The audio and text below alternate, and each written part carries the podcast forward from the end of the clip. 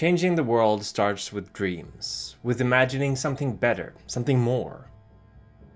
Imagining something that's not as miserable as what really exists, or imagining something amazing, almost entirely divorced from reality, gladdens the heart and makes the world a little bit better, even if only for a little while.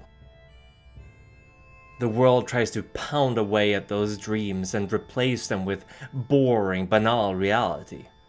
Someone that dreams too big, as if there is such a thing, hears that they need to focus on what's real and not their fantasies. But it's just as dangerous, though, to dream too little. The world isn't just a drab mire of darkness and misery, it has hope and love and all the other things that the best dreams are made of. It's just a matter of finding it. And that's Changeling the Dreaming. Do you remember the times when you would play pretend as a child? Maybe you were running through the forest with your friends, playing at being soldiers approaching an enemy encampment, or explorers out looking for new undiscovered lands. Perhaps you sat yourself in your room, surrounded by your toys, playing out a complex relationship drama or performing in front of a live audience. Maybe you had an imaginary friend who would keep you company when you were lonely. Or perhaps you had a secret club with a select few friends where you discussed matters not to be heard by outsiders. Yet somewhere down the line, most of us stopped doing these things. We may replace our secret councils with boardroom meetings or attend seminars on more efficiently using Excel in our work instead of training ourselves in sword fighting before the grand tournament. Sure, we may indulge in games and hobbies, yet it's in our rapidly diminishing spare time and it rarely feels quite as real as it used to be. We may hide away our interests from our friends, colleagues, and even family because we are afraid of what they will think if they learn about it. And those precious few hours we can spare for our interests become as valuable to us as diamonds. When we find other like minded people, we may be wary initially, wondering if they appreciate things the way we do, and we are slow to let others in, we long for the simpler times as children, when a summer could feel like forever, each day a new adventure, each one a memory we often think back on fondly. In Changeling the Dreaming, the fight is not against the corrupting forces of the Wyrm, the nihilistic madness of the Nefandi, or the political machinations of the Kindred and their jihad. No, the fight is against growing up, against losing touch with your inner child, and against the dreariness of everyday life creeping up on you, one day at a time, until you no longer have the time or patience for these childish games.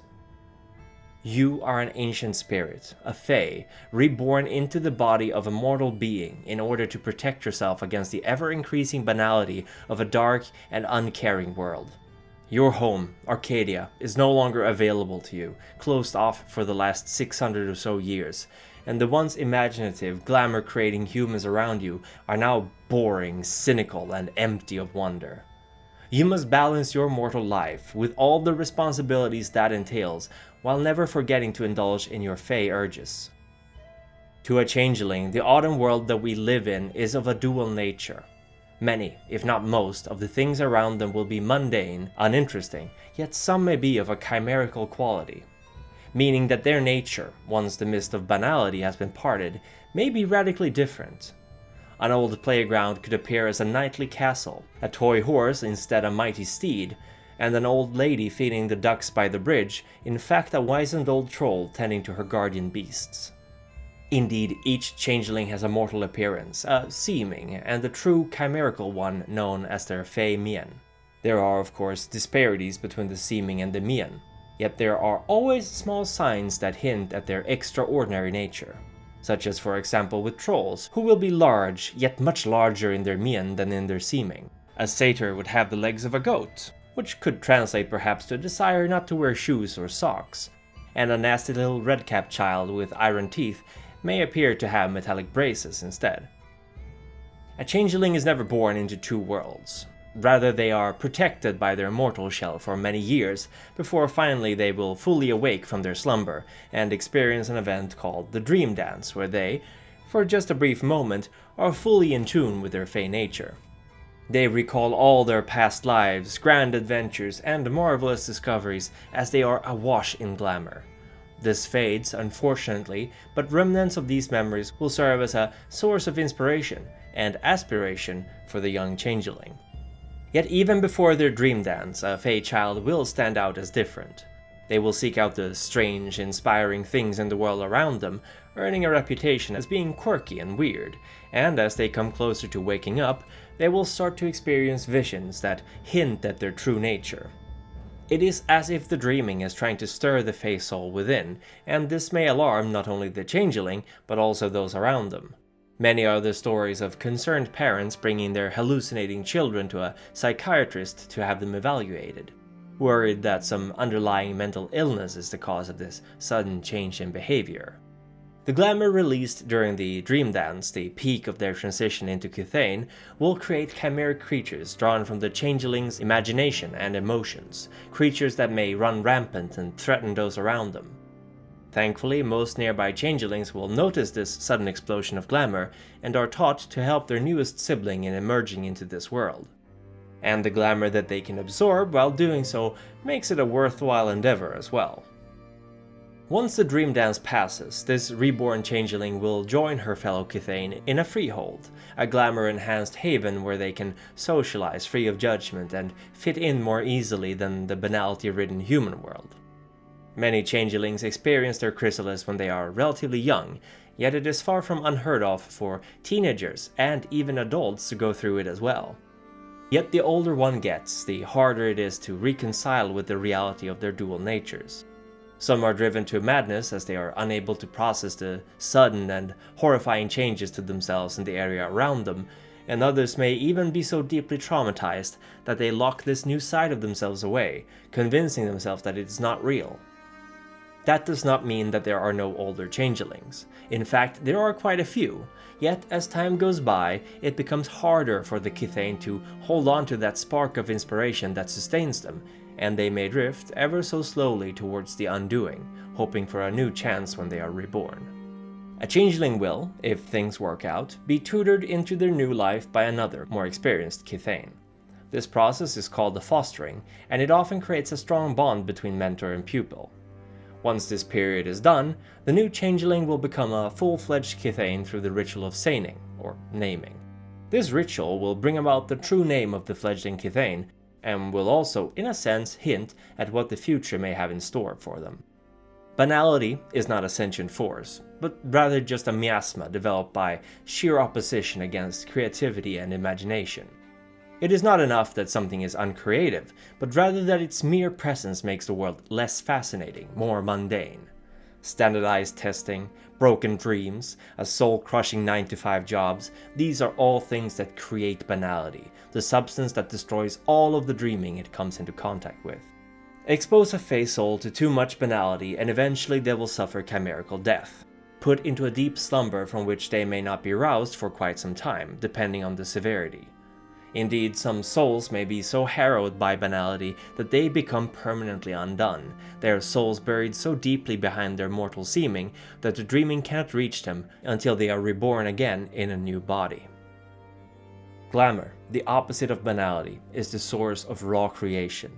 It is the fevered work of an artist drinking deep from inspiration, the collected make believe of a playground of children, or the anticipation and excitement of teenagers entering the haunted house at an amusement park. Glamour is what feeds the face side of a changeling, and it is what they use to power their cantrips, to forge new items, and to hope. In this banality ridden world, there are few strong sources of glamour left, and they are all of them jealously guarded by the Kithain. Yet glamour is by itself not altogether good either. While it is what their Fey soul thrives on, a Kithain too drunk on it may risk bedlam, a form of glamour induced madness that can, if sufficiently far gone, break down the very fabric of chimerical items around the unlucky Kithain into the stuff of raw chaos. Once in the throes of Bedlam, there is no known cure, and the changeling will spend the rest of their existence unable to tell what is real and what is a product of their fevered imagination. A changeling's mortal seeming does not always match their Fey Mien in terms of age. Indeed, there are three stages in a Fey's life that in many ways determine their outlook on life and the world around them. These are called Childling, Wilder, and Grump. A childling is young and innocent, full of playfulness and beautifully naive. A wilder will often take what they have learned as childlings to set out on grand adventures and to seek meaning for themselves. They are explorers, both of the world and of their own natures. Finally, a grump is a changeling who has seen it all and bears the scars to show it. They may be old war veterans, the parents of a family, a lord overseeing their freehold, and such. Usually, a changeling progresses through these three seemings chronologically, yet there is nothing that says it must be so. An old troll grump may find a new worthy cause and throw themselves into it, becoming once again a wildling, for example. Their mortal bodies may age, but their fey are different, for good and bad. Indeed, by staying in a freehold, they may even prevent this aging too. But as the years go by, they may become more vulnerable to bedlam, not to mention what might happen should their human friends or family start to wonder why they seemingly never age. Finally, a changeling belongs to a kith. These are different types of changelings who often find their roots in old folk tales and myths. A changeling's kith affects their appearance, but it also, in a sense, influences the way they act. A pooka, for example, is a playful changeling who has difficulty telling the truth. Certainly, this may manifest in many different ways, but the core concept remains the same. Likewise, a satyr is a creature of passion and sensuality, regardless of how these traits manifest.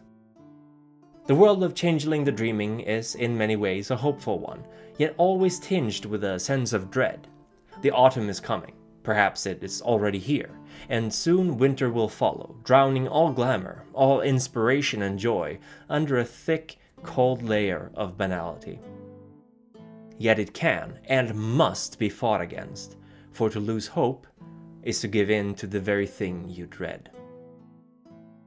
This video was brought to you by my patron Edward Reed. I hope it was to your liking, and that you may never succumb to the soul crushing banality of the world around us. Do not let the flames of your passion be subsumed.